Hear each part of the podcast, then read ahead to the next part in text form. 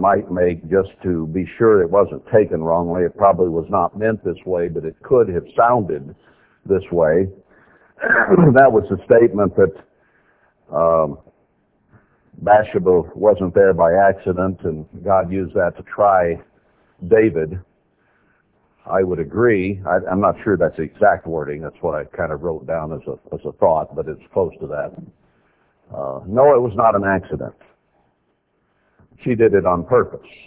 She had in mind exactly what happened, or she wouldn't have done it that way. You know, if you know that you are in a housing district and maybe the king's palace is above and there's a wall there that he looks out over, or whatever the configuration was, uh, if you take a bath on top of the house in a housing district or subdivision, you are in grave danger of being seen. And it's not something you don't do without planning. So her husband was gone to war, and she had some ideas, and she literally seduced the king. And he was quite willing to be seduced. So, yeah, God used it to punish, but God tempts no man is the point I want to make. God did not cause her to come out there and do that. She did that on her own. Now, to say the devil made me do it, maybe there's some complicity, because Satan will help us put thoughts into our mind. But to say God made me do it, no, no. He doesn't do that. If we sin, it's because of us, and maybe Satan egging us on. And also the statement that he caused his best friend to be uh, killed then, I, I don't know of any uh, indication that Uriah was a best friend by any means. If he had, then that makes the plot thicken anyway, because if he was close to that family and got involved with Bathsheba, where did she get that name? Uh, did she have that before the bath? I don't know. It's a strange coincidence if it is. But the, the scripture is very clear that Jonathan was David's best friend. They were closer than man and woman, not in a perverted way, but the camaraderie and the closeness as brothers was there. So just a couple of little clarifications. As I said, the message certainly was right and certainly was good, but I want to be sure we don't misunderstand the whole thing. All right, let's get into a short sermon for today. We've probably heard nearly enough, and we've certainly sat more than enough, uh, so I'll try not to make this too long. What do we have left anyway? Well, there's quite a little, really, but since we looked at the new heavens and new earth, and we see that that truly is something that comes at the beginning of the millennium, we had thought the new heavens and new earth came after the great white throne judgment, after a burning of the earth, which clearly in context is not the case. And the scriptures we read in Isaiah sixty-five about the sinner and the baby and all those things referring to the millennium uh, when the new heavens and new earth come, because Isaiah sixty-five is in the context of the new heavens and new earth, as is Isaiah sixty-six. So if the things that we read in Isaiah sixty-five and six are about the millennium, what's left for the last great day? Uh, we need to understand. Let's go, first of all, to Revelation twenty and see what's left to talk about in terms of the great white throne judgment or last great day. The only place that it's called the Great White Throne, and we've adapted judgment because it is in terms of judgment, is in Revelation twenty. But let's look at this in terms of the order of the resurrections and be sure we understand. This is an inset chapter that goes through and shows the order of the resurrections. You remember now that Paul said there was more than one resurrection. He said each man in his own order. So there is more than one, and that is confirmed here in Revelation twenty. Revelation twenty had not been written when Paul made that statement, But he was very aware that there was more than one resurrection. And I think Romans eleven twenty-six, where he said, all Israel shall be saved, as an, another indication of that, because Israel had lived and died for generations before Paul was ever there. So him, for him to say that indicated that he must have known that there is a retroactive resurrection of some kind that allows those people to have opportunity at salvation. So the little keys and indications here, in the, here and there in the Scriptures of another resurrection. Uh, but let's pick it up here and then see a little more of that later. I saw an angel come down from heaven, having the key of the bottomless pit and a great chain in his hand. The bottomless pit, a chasm, a pit that is bottomless, is very large, in other words, rem- reminiscent of Leviticus sixteen, of the fit man binding the Azazel and carrying him out into the wilderness where he would be alone. Solitary confinement, if you will. And he laid hold on the dragon, that old serpent, which is the devil, and Satan, and bound him a thousand years. Now this is specifically of Satan. We know that in Peter, there's an indication that some of the demons were also bound, uh, apparently at the time of Noah and the ark. So God has restrained the demons from time to time, and some of them, if not all of them. There's not a complete history of that, or a log of it in the Bible, but little indications that Satan and the demons are somewhat restrained. Now this shows that Satan himself will be bound a thousand years, and you would have to assume then that the demons would be with him, because his demons have been uh, inhabiting people uh, throughout mankind's history. And Christ and the apostles cast demons out. I've seen demons cast out in this age as well, where they were clearly inhabiting people and have been involved in it. I know what it is about and what it's like, and it is not pleasant. But they also have to be bound, or they would be here molesting mankind during the millennium. So they can't be around either. But Satan is the leader, and it mentions him specifically. Exactly whether or not they are with him or not, or how they are restrained, is not covered in technical detail, but it's kind of like uh, the resurrection, as Paul said. Some will ask, well, how does he do this? It doesn't really matter as long as it occurs exactly how God does it, nor does it matter exactly where and how the demons are bound. The net result is they can't affect mankind, and that's bottom line. Anyway, cast him into the bottomless pit and shut him up and set a seal upon him, like you seal an envelope. He couldn't get out.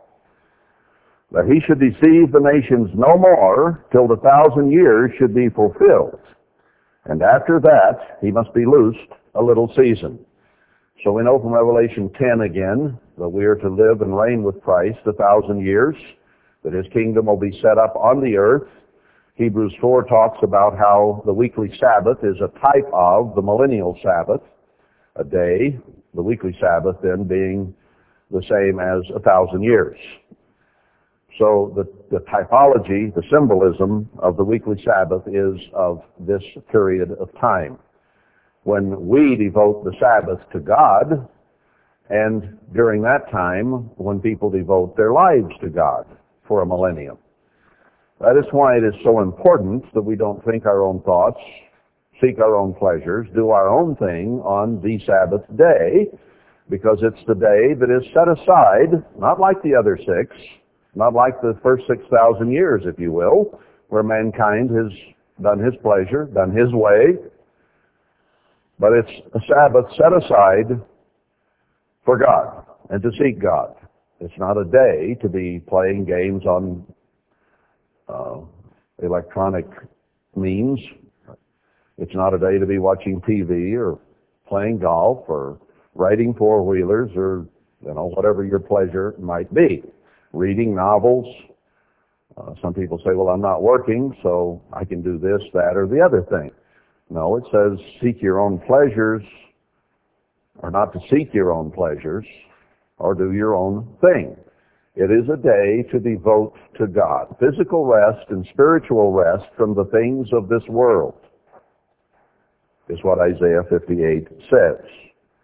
So, in like manner, the millennium will be a time of peace, prosperity, love, joy, uh, and mankind will seek God during that seven thousand years and live His way for a change. So we should make each Sabbath a little microcosm of the peace and prosperity of the future. That's what it typifies. Hebrews four is very clear on that. So Satan is bound for that thousand years, and at the end of the millennium then, he is loosed for a little season. That will be commented on further down. And I saw thrones, and they sat upon them, and judgment was given to them.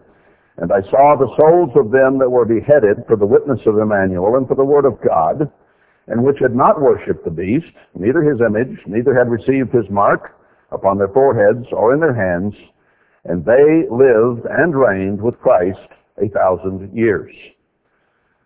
So those of us who stand against Satan's society and culture and stand up for God and don't accept Satan's way will be given opportunity to rule the earth as the illumined ones, as the elite ones, as the bride of Christ himself, as a mother to the world.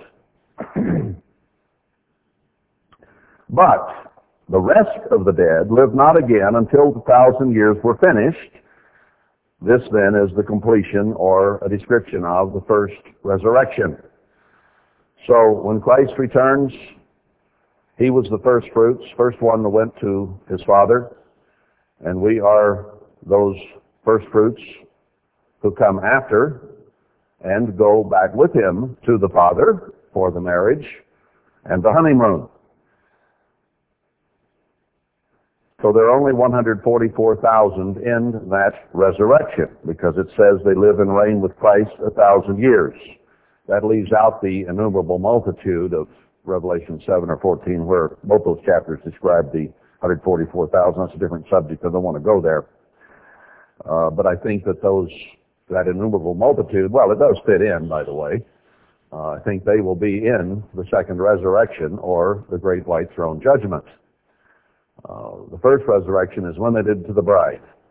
She goes with her husband to be to the throne of God and is married there. The rest live into the, into the millennium, or they come up as an innumerable multitude after the millennium. That seems to be the sense of that scripture. Anyway, blessed and holy is he that has part in the first resurrection. On such the second death has no power. Made incorruptible and immortal, as First Corinthians fifteen points out, and we read, but they shall be priests of God and of Christ, and shall reign with Him a thousand years. And when the thousand years are expired, Satan shall be loosed out of his prison, and shall go out to deceive the nations, which are in the four quarters of the earth, Gog and Magog, to gather them together to battle, the number of whom is as the sand of the sea. And they went up on the breadth of the earth and compassed the camp of the saints about in the beloved city, that would be Jerusalem, and fire came down from God out of heaven and devoured them. So Satan is going to be, at least as we have traditionally understood, released for a short period toward the end of the millennium, or at the end, to deceive anyone who is willing to be deceived. And it sounds like there will be quite a number, sand of the sea, uh, who listen to him. Isn't it incredible how people could live God's way a thousand years and have peace, prosperity, no war, no famines, no need, no unemployment, you know, on and on it goes. Happy families, and then be so utterly and so quickly deceived. Satan is far more powerful than we even begin to give him credit for. Look at Adam and Eve and how quickly he was able to turn them completely around. Do not underestimate our enemy, but flee from him. Draw near to God and he will flee from you. Resist the devil, as Peter says. But these people are going to find him irresistible. They'll be deceived so very quickly and think. See, his mind hasn't changed. He'll, he'll have a thousand years to think about this, okay? Where he's chained up, solitary confinement, unless it's his demons with him. I don't know whether God is going to give him total solitary confinement or make him live with his cohorts. That might even be worse.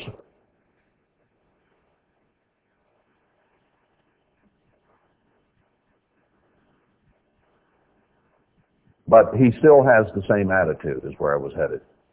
When he comes out is when he went in. He still wants to turn people against God and cause them to fight God and try to destroy Jerusalem and the headquarters of God. Now, he's gone to the headquarters of God before and tried to destroy it. Now, if the headquarters of God were still in heaven at this point, end of the millennium, and it won't be, it will have been here since the beginning of the millennium. If it were still up there, why would he try to destroy it here? It's here. And it is people that he deceives this time, not demons, to try to go and destroy Jerusalem.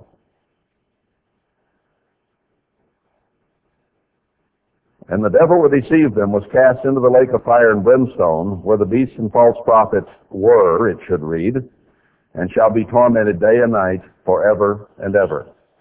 Now, there are people who think Satan and his demons are going to be forgiven. It does not sound like it here, does it? There's that universal salvation thing they've brought up. All people, and even Satan and the demons, are going to be saved before it's over. I question that highly based on some statements like this one. That's a judgment that has already been rendered. It's been written down by God.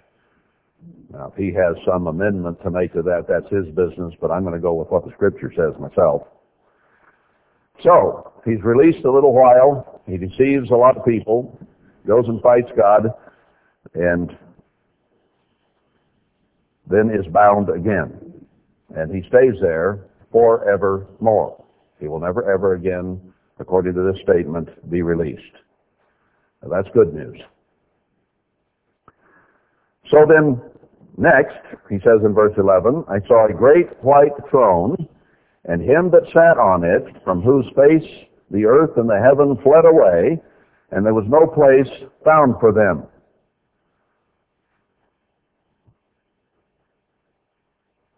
And I saw the dead, small and great, important people, unimportant people, stand before God. The books were opened, and another book was opened, which is the book of life. And the dead were judged out of those things which were written in the books according to their works. Works when? Back when they were human beings, when they didn't know God, when they did not understand God. Why even resurrect and bother them with it if they had not had, if they had had an opportunity at salvation? What about babies that were born in the past? Are they going to be judged by their works? What if they only lived a day? There are no works. There's no history there to judge. They came to life and died. So very obviously, this statement is inclusive of a period of time where works can be shown. A period of judgment. Is God judging you and I, or me, today only, or yesterday only? What if he picked a bad day for you or me to judge us? No, our judgment is spread over a period of time when we're given space to repent, opportunity to grow, opportunity to change, to be more like Christ, to perform good works, to do service to our brethren and others, and then he will be judging us based on how we treat others, forgiveness, mercy, love, not condemning, will be judged on those things. And he would be less than fair if he did not offer that opportunity to others. Let's go on. According to the works, and the sea gave up the dead which were in it, and death and the grave delivered up the dead which were in them. So this is a general resurrection. It's not a specific resurrection of a certain number like the one hundred forty-four thousand, but this is the grave, the sea, uh, everybody. And they were judged every man according to their works. And death and the grave were cast into the lake of fire. This is the second death. Whosoever was not found written in the book of life was cast into the lake of fire. So we saw here a first resurrection, and those who were in it lived and reigned with Christ a thousand years. Then we see a deception at the end of the millennium of people who were there, and Satan then being bound. Then there is a great white throne judgment where Christ is going to sit on his throne and make judgments of people who are resurrected at that time. Now, once that judgment is made, anyone found wanting is cast into the lake of fire, burned up, forgotten, and we move on. That seems to be the picture. Now, let's go back to Isaiah sixty-five. Now, we covered this yesterday, and it was part of showing that the new heavens and new earth are come down at the beginning of the millennium, and that these passages we read about the great white throne judgment are not necessarily that, but to part of the proof of Isaiah sixty-five is not is that uh, the new heavens and new earth don't come after the millennium and the great white throne judgment and the earth being burned completely in the universe by fire. We use this to show that there would still be human beings living on the earth, and that it begins at the end of the day of the Lord, as, Jer- as uh, Peter puts it, and so on and so forth. The end-time events lead to the destruction of mankind and the cleansing of the earth, and that cleansing continues in the millennium with the waters coming out from the throne of God to heal the nations, to heal the peoples. So definitely human beings. And I said there will still be people here. They'll have offspring and so on, as we saw in verse twenty-three. And it indicates in verse twenty, there shall be no more thence an infant of days, nor an old man that has not filled his days. For the child shall die a hundred years old, but the sinner being a hundred years old shall be accursed. So people being born as flesh during the millennium, uh, apparently from this will live a hundred years.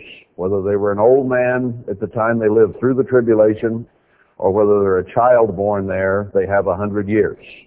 And their judgment then is of a one hundred year time period or lifetime based on the works that they produce during the millennium. Now, some will not produce the right fruits. There will be marshes where the waters are not healed. Some people here or there, little groups maybe, will not. And then there will be a great rebellion as the sand of the sea there at the end of the millennium, and those people will be destroyed. They will have had their chance during the millennium. This one they will have had it. And they will be tested at the end. Satan loosed on them. In some respects, is it fair for us to have had to dealt with Satan and them never to have to? On the other hand, our reward is higher. And yet God is going to lose Satan on them for a short while at the end of the millennium. Maybe there'll be fence-sitters or people who have not gone the right way, and that will be his way of separating the wheat from the tares. But it does appear that the lifetime during the millennium, the beginning of the new heavens and new earth, will be a hundred years of judgment for those people. You and I might not get quite that long. We only live seventy, eighty, ninety years for the most part. And yet, on the other hand, we have quite a period of time as converted Christians to show which way we will go.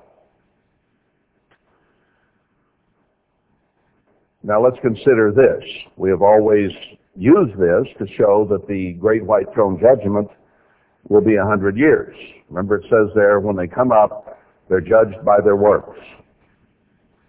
So there has to be a period of time for these people who come up that then in that second or general resurrection to show which way they'll go. If they were a baby when they died, they'll have a period of time.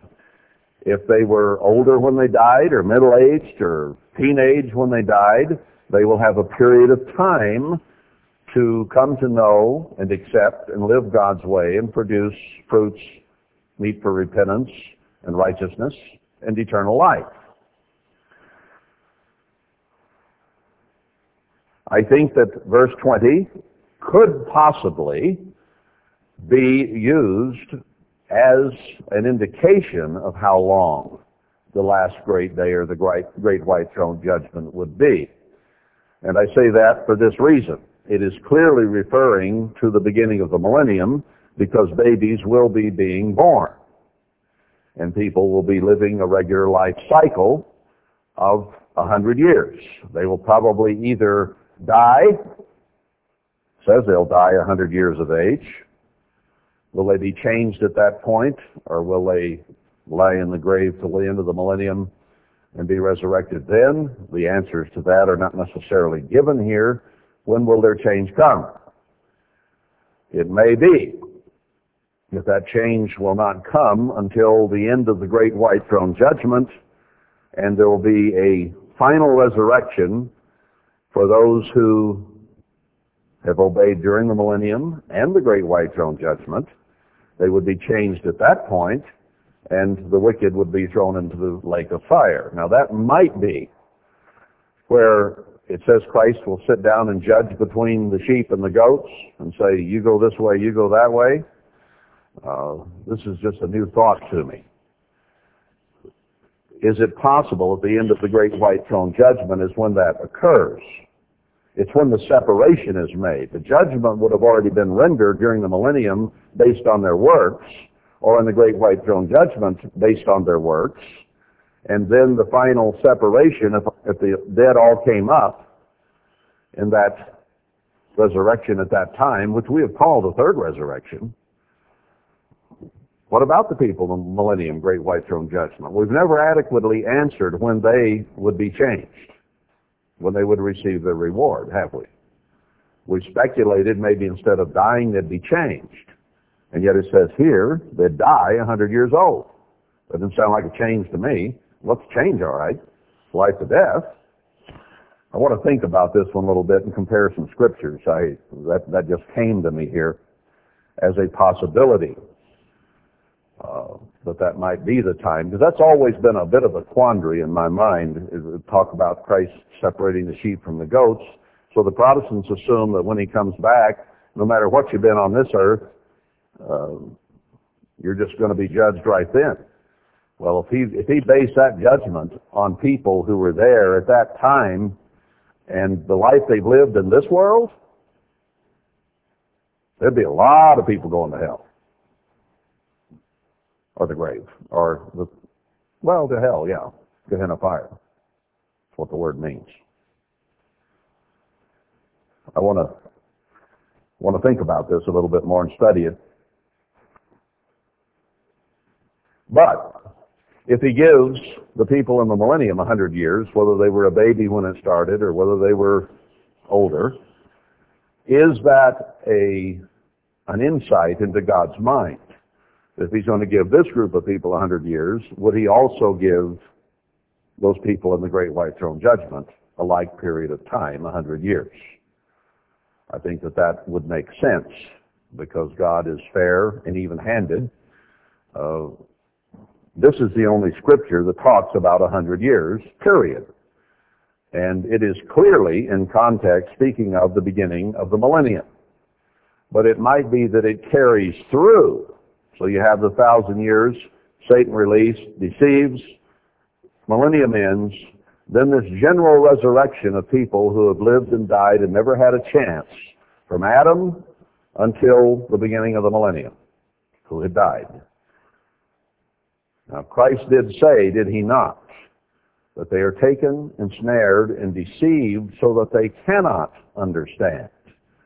Their eyes and their ears have been made dull of seeing and hearing. So what he's saying is, if all the people of the earth today understood the truth, really understood it, their judgment would have to be rendered here and now, or when he returns. But since they are taken, ensnared, and deceived, he's being merciful. He's saying, since you didn't know, I can't condemn you. Now, when they come up in the great white throne judgment, and everybody has to have a chance, don't they? Otherwise, God's not there. What about the babies that died? They got to have a chance. Well, there's no resurrection that fits them until the great white throne judgment starts. So it is not an immediate thing where the great white throne appears and all these people come up and he starts sorting and throwing them left and right. It's a time where they are judged by their works, which if they were a baby, there have been none, good or bad. So there has to be a period of time for all of your relatives, friends, acquaintances of the world who have died and never had a chance. Most of our relatives are in that category. Deceived, do not understand, cannot understand, no matter how hard you've tried to convince them. They didn't get it, and they thought you're nuts. You're not, but they thought so, and, and or think so to this day. That's okay. You're having your chance now, and if we're successful in our chance, we'll be around to help them learn and help them with their chance. And they will have been humbled by death and destruction. And then you'll say, here I am, because you will be God. And they'll say, wow, look at you. Maybe you were right after all. Would you repeat that, what you told me back then when we were sitting in your living room? I want to hear that. This is the result. I think I'll have some of that. Attitude will be a lot different, won't it, when they come up then? I want to be there. I think that'll be a very exciting time.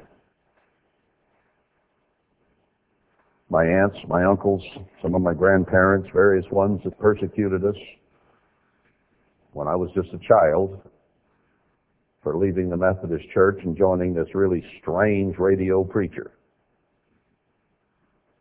I'm not coming to the Lord's Day anymore. Wouldn't go to their Christmas parties and all that. We were castaways from the family, really. Ridicule us when we would meet poor. I remember my uncle one time trying to pawn shrimp off his chicken on me.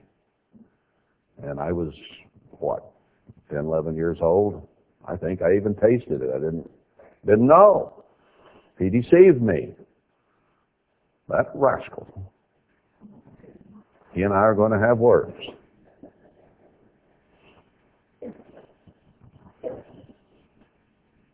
Out of love and kindness, but pointedly, I think.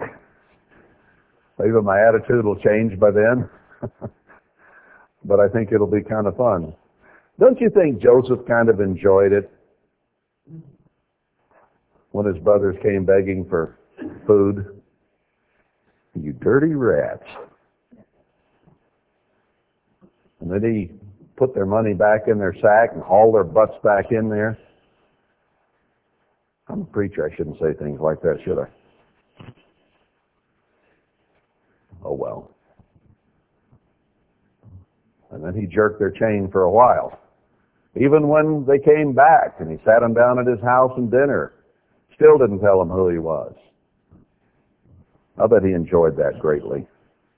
But then he wept and cried when he finally revealed who he was, because he did love his brothers. But he had his little moment of fun with tongue-in-cheek with them. Vengeance is mine, says the Lord, but that was still pretty sweet.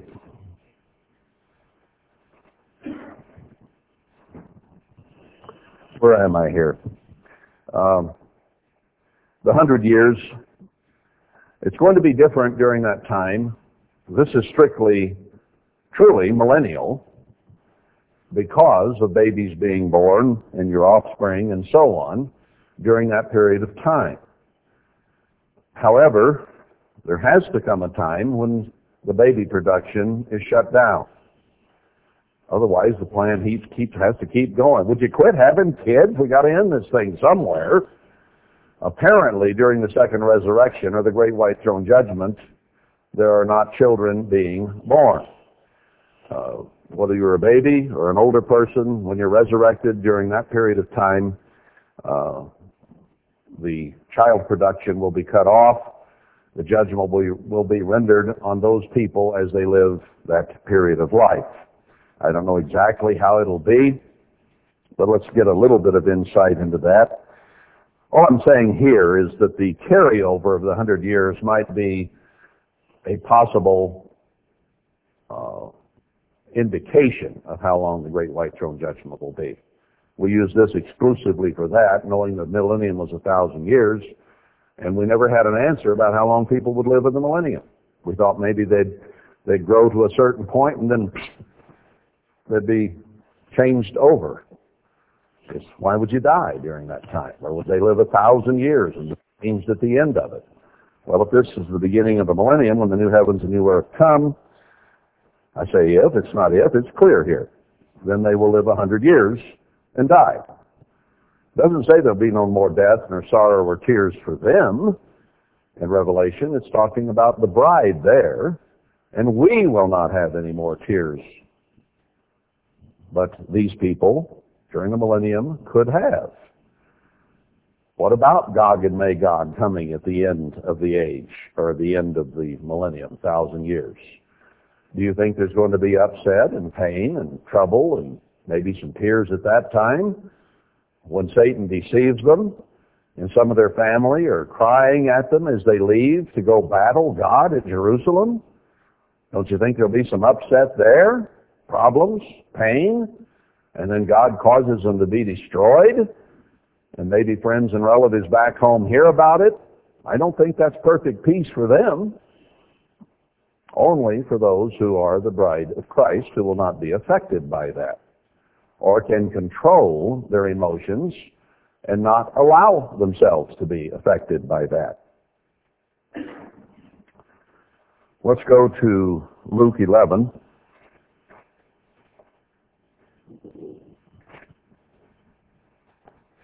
Luke eleven, and here I want uh, verse,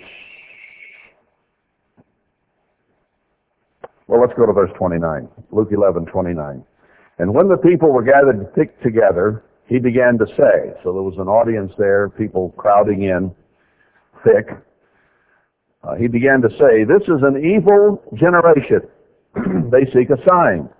And there shall no sign be given it but the sign of Jonah the prophet. For as Jonah was a sign to the Ninevites, so shall also the Son of Man be to this generation. Jonah was in the belly of the whale three days, as explained another place. Christ would be in the grave three days and be resurrected. So that was the sign for that generation and to our generation.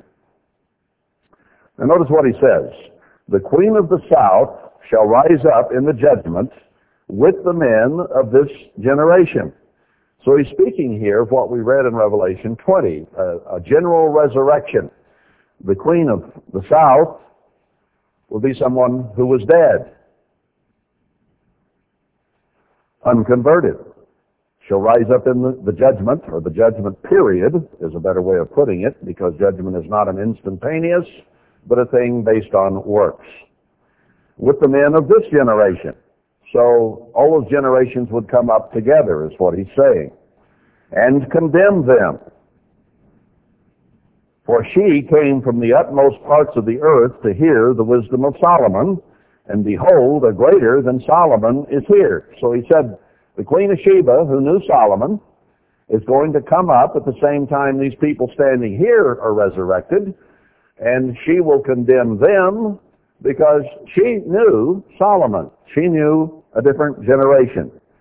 And these men standing here are going to have realized by then that there was a greater than Solomon himself. So there are going to be some comparisons made between people of her generation and the generation that stood there, and of course every other generation since Adam until the return. The men, and he gives another example. The men of Nineveh shall rise up in the judgment with this generation and shall condemn it, for they repented at the preaching of Jonah, and behold, a greater than Jonah is here. He says, Jonah's going to condemn the people standing here because Nineveh at least listened to Jonah and did repent. And he said, you're not, and I'm greater than Jonah. So if they repented when Jonah preached, why aren't you repenting when I'm telling you to repent? I'm using this because it shows the mix of people who will be in that resurrection. Second resurrection.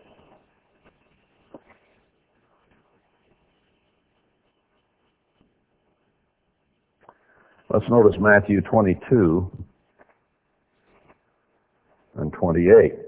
A little more indication about the second resurrection. Matthew twenty-two .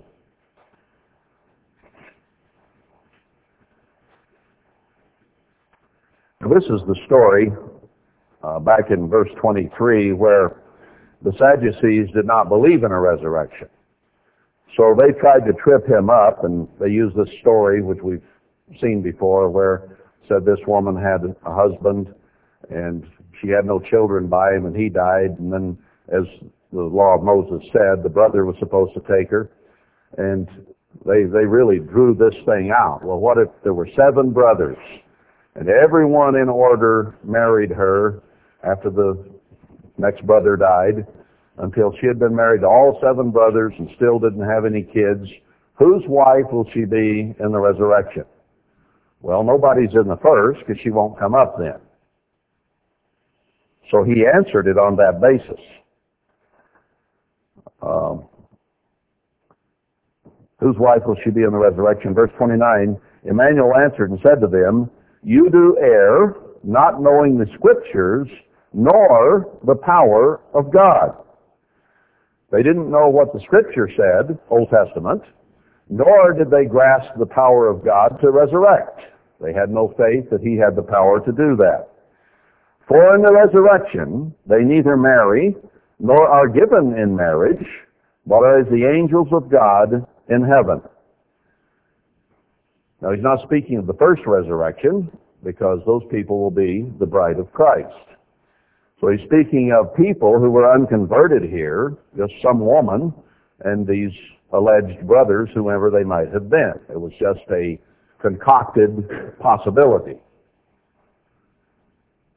Well, he said anybody in that category, when they are resurrected, will neither marry or be given in marriage, but be as the angels of God in heaven.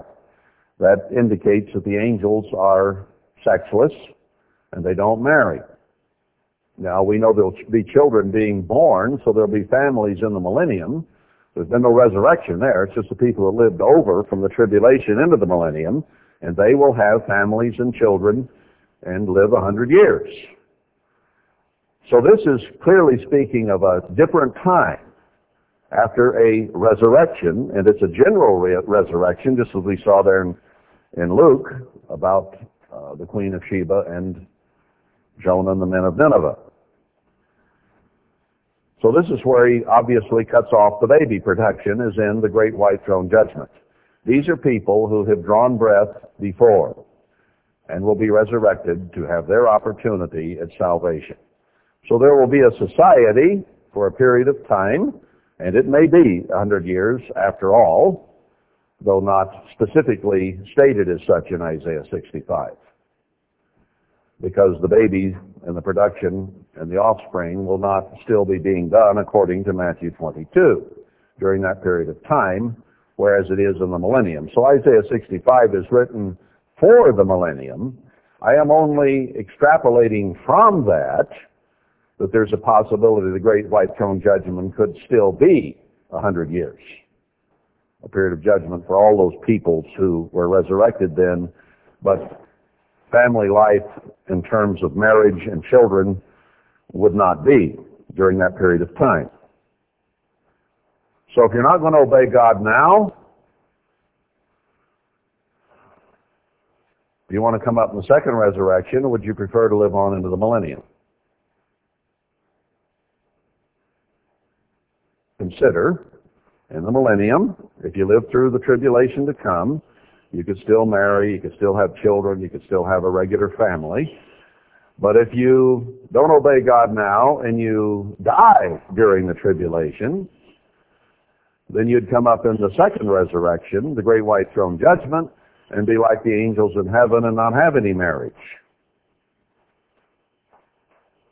Maybe God will call some of our younger people now. Maybe he won't. Will they survive to live in the millennium? If they're obedient children, they'll probably be taken to a place of safety, even though they might not be called and converted, because of the obedience of their parents and their obedience to their parents. But if you're a rebellious child and go your way instead of God's way, following the instruction and direction of your parents, chances are you would not be protected but go into the Great Tribulation. All I can say is good luck there. You might come up in the Great White Throne Judgment. So, just thought I'd lay that out for what it's worth. Of course, if you're obedient and you're protected, so much the better. Then you go into the millennium, no question. That would be the best deal if you're not at the age to be called, converted, and prepared now. There's only so many options. If you're called, the deception is stripped away, and you have your chance at salvation now, you will either be in the first resurrection, the last trump, or you'll be in the lake of fire.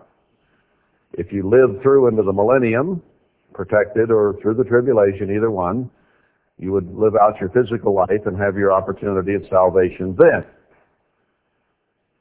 And if you die or have died from Adam until the millennium begins, you would come up in the great white throne judgment and have your opportunity to learn the truth, deception stripped away, and proved by a, maybe a hundred years of life which way you'll go. Those are the, that takes care of everybody, see. Those who have qualified for the first resurrection, those humans who live into the millennium will have their chance then, and then everybody else who has not been converted or lived physically into the millennium are going to be in that general resurrection and have an opportunity to learn and follow the truth at that time. So by the time this plan of salvation or this order of resurrections is done, everyone who has ever lived will have had one opportunity at salvation. A lot of people don't have it now. They are deceived now. And God did that on purpose so that their chance might come later.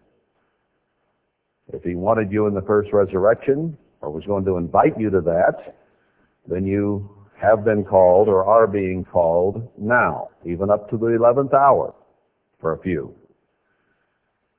There's an opportunity to be in the first. If not, hope to live to the millennium. And if you still have not known the truth, your chance will come at that general resurrection.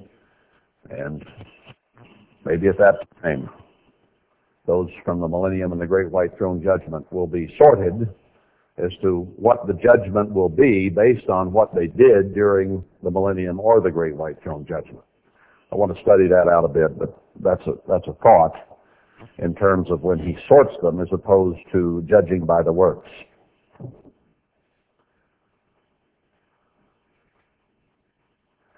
I don't know really that we need to go to Ezekiel thirty-seven. Uh, that's them bones, them bones, them dry bones we've sung about. Uh, where it says the whole house of Israel is brought back to physical life, sinews and muscles and everything uh, reattached to their dry bones, and then the breath of life breathed into them. Uh, we've always said that was probably at the Great White Throne Judgment, that the whole house of Israel, as Paul said, would be saved at that time. A few now, as a part of one hundred forty-four thousand, a few that live in the millennium and then reproduce and so on, so a goodly number. But most of those who have been Israelites from Abraham or from Jacob on, uh, and really from Adam on, Adam on as people, have never had a chance. So that is essentially the whole house of Israel. And I think that attaching Ezekiel thirty-seven to uh, the Great White Throne Judgment and the general resurrection, and there at the end of uh, the Great White Throne Judgment, at the end of the millennium, is probably what Ezekiel thirty-seven is speaking of. However, I think that there is a very good possibility that that is also uh, indicative of people in the end time who are being brought back from spiritual death.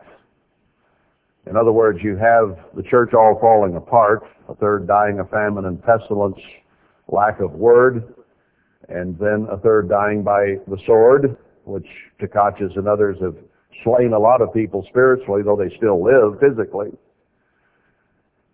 and have been taken into captivity of the world and Protestantism and gone right back to the slop that they came out of.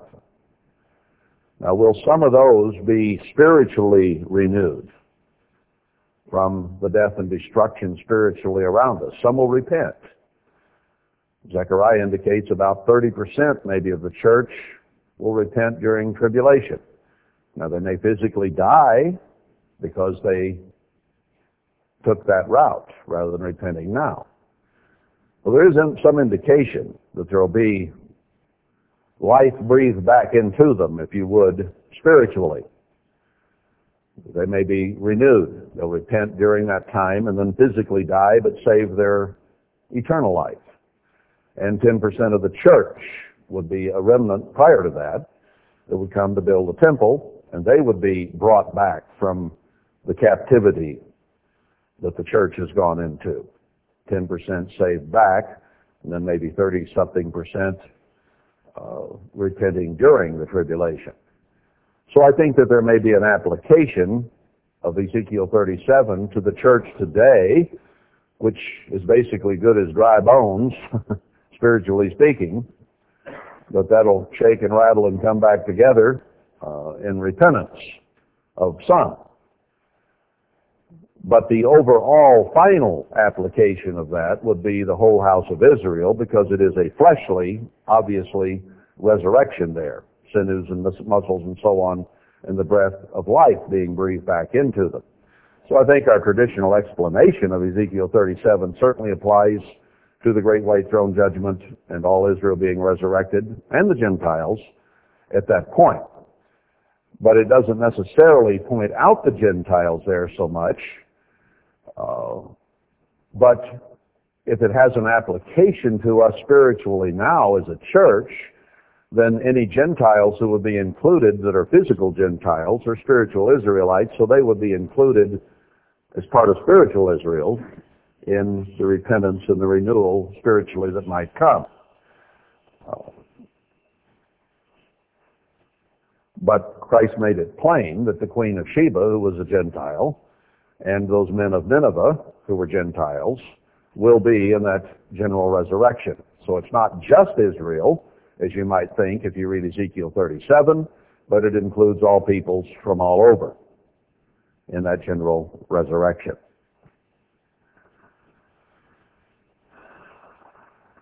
Now, I don't think I'll take a lot of time to go there, but let's back up just for a moment now. We've gone through trumpets, atonement, uh, the Feast of Tabernacles, and now addressed the Great White Throne Judgment, which finishes the last great day. I, oh, I did want to, want to include one more in that. John seven, verse thirty-seven comes to mind. And it ties in with what I just said. In the last day, that great day of the feast, that eighth day, Emmanuel stood and cried. He was in the temple of God when he stood and cried, saying, if any man thirst, let him come to me and drink. He reveals a great deal in that statement. Prior to this, John six forty-four, which is just behind us, maybe I should go back and read it since we're this close, we quote it frequently. No man can come to me except the Father which has sent me draw him, and I will raise him up at the last day. Now here he is clearly speaking of this period of time up until the first resurrection, because he says no man can come except he is called, that the Father draw him, and I will raise him up at the last day. Well, when is that? That's the first resurrection. So he says, nobody up to that time can come to me except the Father. Call him, open his mind, and he'll be a part of the first resurrection if he responds properly and his judgment is rendered that he could be a part of the bride.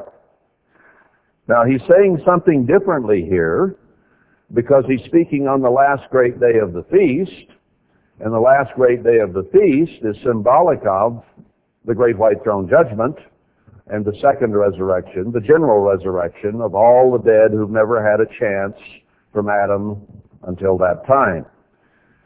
And it's not that they have to be called of the Father. He is opening it up to any and everyone. So this is an appropriate statement to make on the last great day of the feast. He said, if any man thirst, let him come to me and drink. Now that ties in, I don't know if I'm going to quit early or not, with Revelation twenty-two, doesn't it? Because he gives a summary statement here in the Bible in Revelation twenty-two about him returning, and his reward is with him in verse twelve, and blessed are they that do his commandments, verse fourteen, that they may have right to the tree of life, and they enter in through the gates into the city. And you have sinners on the outside who are not allowed inside the city, so there's still human sinners around during that time. Then he makes a statement. I, Emmanuel, have sent my angel to testify to you these things in the churches. So he's saying, I sent an angel to give these visions to John, and John is to write them as a witness and an instruction to the churches. Now, there was a specific message to the seven churches in Revelation two and three, and here in the summary statement he says, this book is written for the churches. I am the root and offspring of David and the bright and morning star, speaking of Christ, and the Spirit, the Spirit of Christ, and the bride. So at this point, Christ and the bride are married, and they have a statement to make together. The Spirit and the bride say, come, and let him that hears say, come. So spread the word. And let him that is athirst come. And whosoever will, let him take the water of life freely. Now this is a millennial setting at first, where Christ opens it up to any who are alive at that point. Whosoever will can come. So salvation is open to the whole world during the millennium. Now the Spirit and the bride, or Christ and the bride, are also there when the second or general resurrection occurs, and they could make the same statement. So it may be millennial incipiently, but it is also applied later to those in the great white throne judgment, and Christ specifically applied it to the great white throne judgment there in John seven thirty-seven when he said, let anyone who will come and drink of the waters of life. So what I'm saying here is this. It is very limited now. God is only calling so many.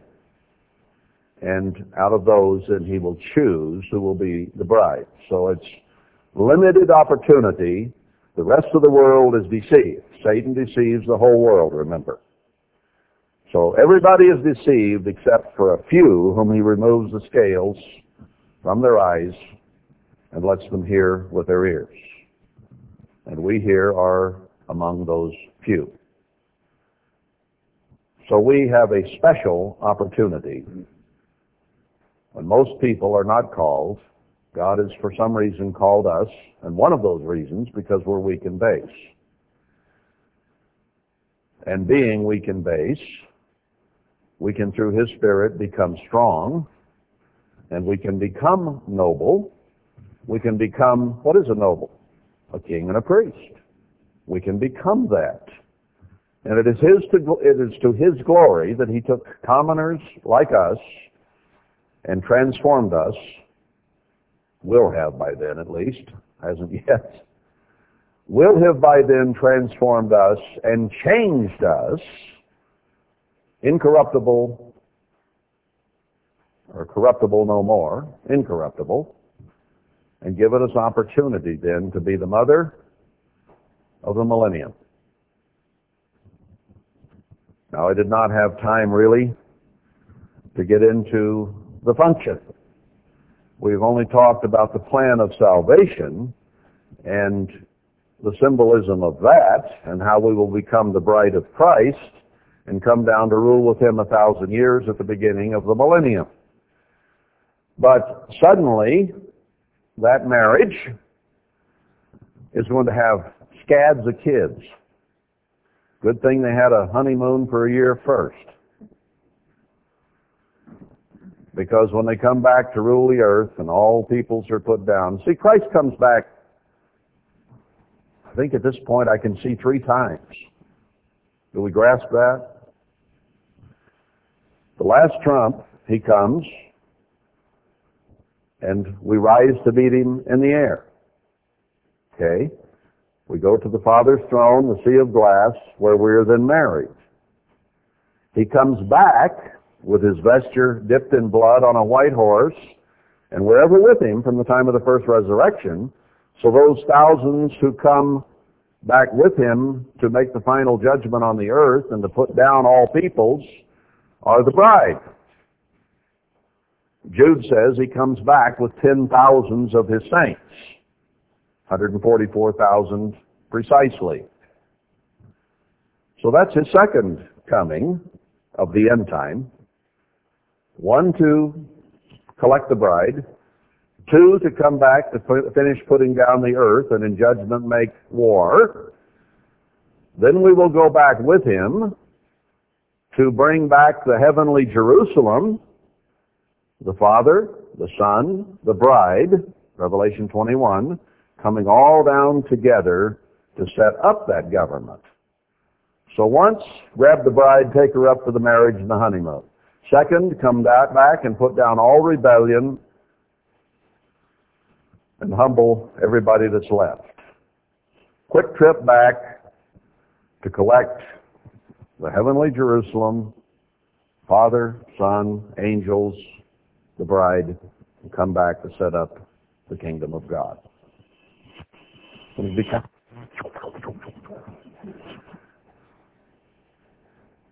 But there are three different Uh, things that are done there, are there not? And they come in a different way. So we talk about the second coming of Christ. Well, He was here once to set an example and die and live. Now He has a second coming, but it is parts A, B, and C. I don't think we ever understood that before, did we? But it's clearly delineated.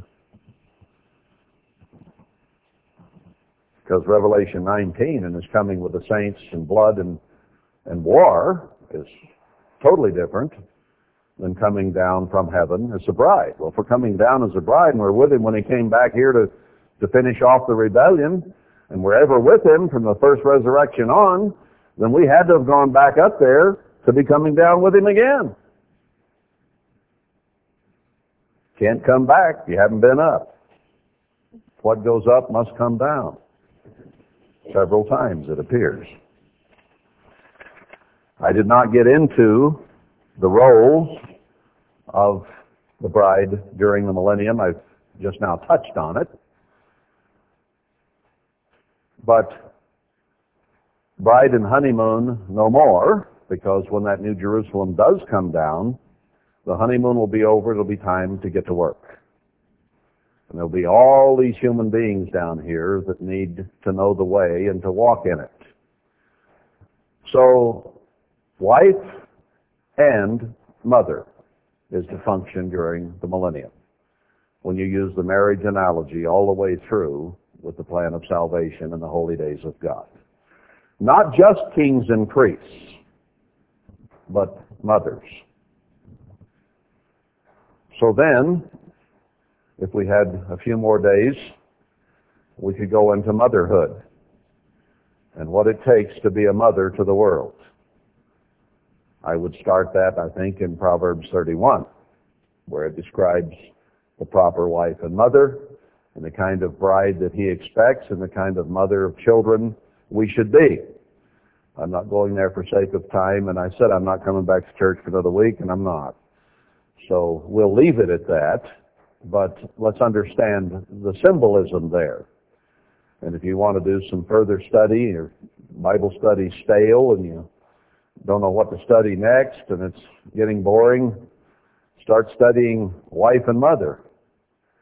There's a good one to show. See, we went through the marriage covenant, the terms and standards he expects of us in Matthew five, six, and seven. So that's the standard of conduct that is set.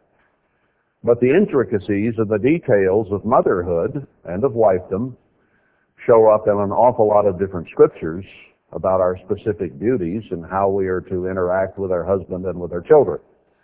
So there's a huge study there that could be done that we don't have time to cover in terms of the millennium and the symbolism that it entails. But that is the job and the duty of the one hundred forty-four thousand during the millennium as the bride of Christ, the wife of the Son of God, and her children. Then you can carry that on out, if you wish, to the great white throne judgment. I don't know whether you'd call us a grandmother by then, because that's the next generation we deal with. You got to deal with this many in the millennium, and it expands to where there are probably billions of people again during that thousand years. You start out with a smaller family, and it grows, and you have to learn to deal with it. And then when you've had that experience comes the great white throne judgment, when there's, what, sixty billion people, they estimate, that have lived from Adam on down, that will come up all at once. I don't know whether we're... Well, we won't get old, so Grandma will still have plenty of energy. We'll be able to handle it. I don't know whether it's fair in the analogy to call us a grandmother by then, because that's still a a first generation of children that come up that have lived before. So maybe it's still in the role of wife and mother only, but since it is the next generation, that just kind of clicked in my mind as then we're a grandmother to the world, but we'll still be very, very much involved, so I think motherhood probably fits the analogy better. And then it says the increase of his government will never end. He gives us no clue what happens beyond the plan of salvation for all peoples. But God is a father. God loves increase. God likes to share. So considering those characteristics of our Father in heaven, I suspect that he has some plans that may go on beyond us. I don't know how to even begin to imagine what that could be. And it's not necessarily for us to spend a lot of time on or speculate about, because, you know, there's only a period of time here that you and I need to be concerned about. That is from Adam until the end of the Great White Throne Judgment. Our, our thinking can stop there. We don't need to consider what might all have happened before Adam and Eve. Whether it was millions of years or a short while or all of that, I, it may be fun to speculate a bit about, but it means nothing, really. All we're concerned about is from Genesis one one until the invitation to the great white throne judgment in Revelation twenty-two.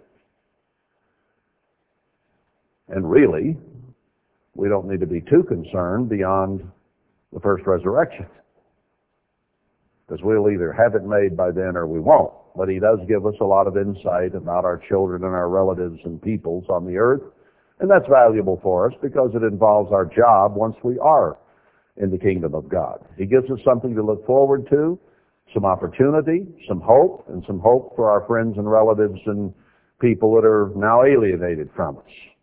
So God gives us that much, even though it isn't our salvation beyond the last trump, but the salvation of our friends and relatives and, and everybody, and we will have a great deal to do with them. So speculation before Genesis one one is just that, and can be a waste of time. And speculation beyond the great white throne judgment is just that, and could be a waste of time. So I don't spend much time at it, but I do know that God is giving and loving and sharing, and he has planned at this point on giving opportunity to sixty, seventy, eighty, one hundred million people, to count those that have lived and those that will be born in the millennium. He has given that opportunity to that many people to share in the love, the joy, the peace, the happiness, the security of eternity. What a great, loving, wonderful Father we have. See you next Sabbath.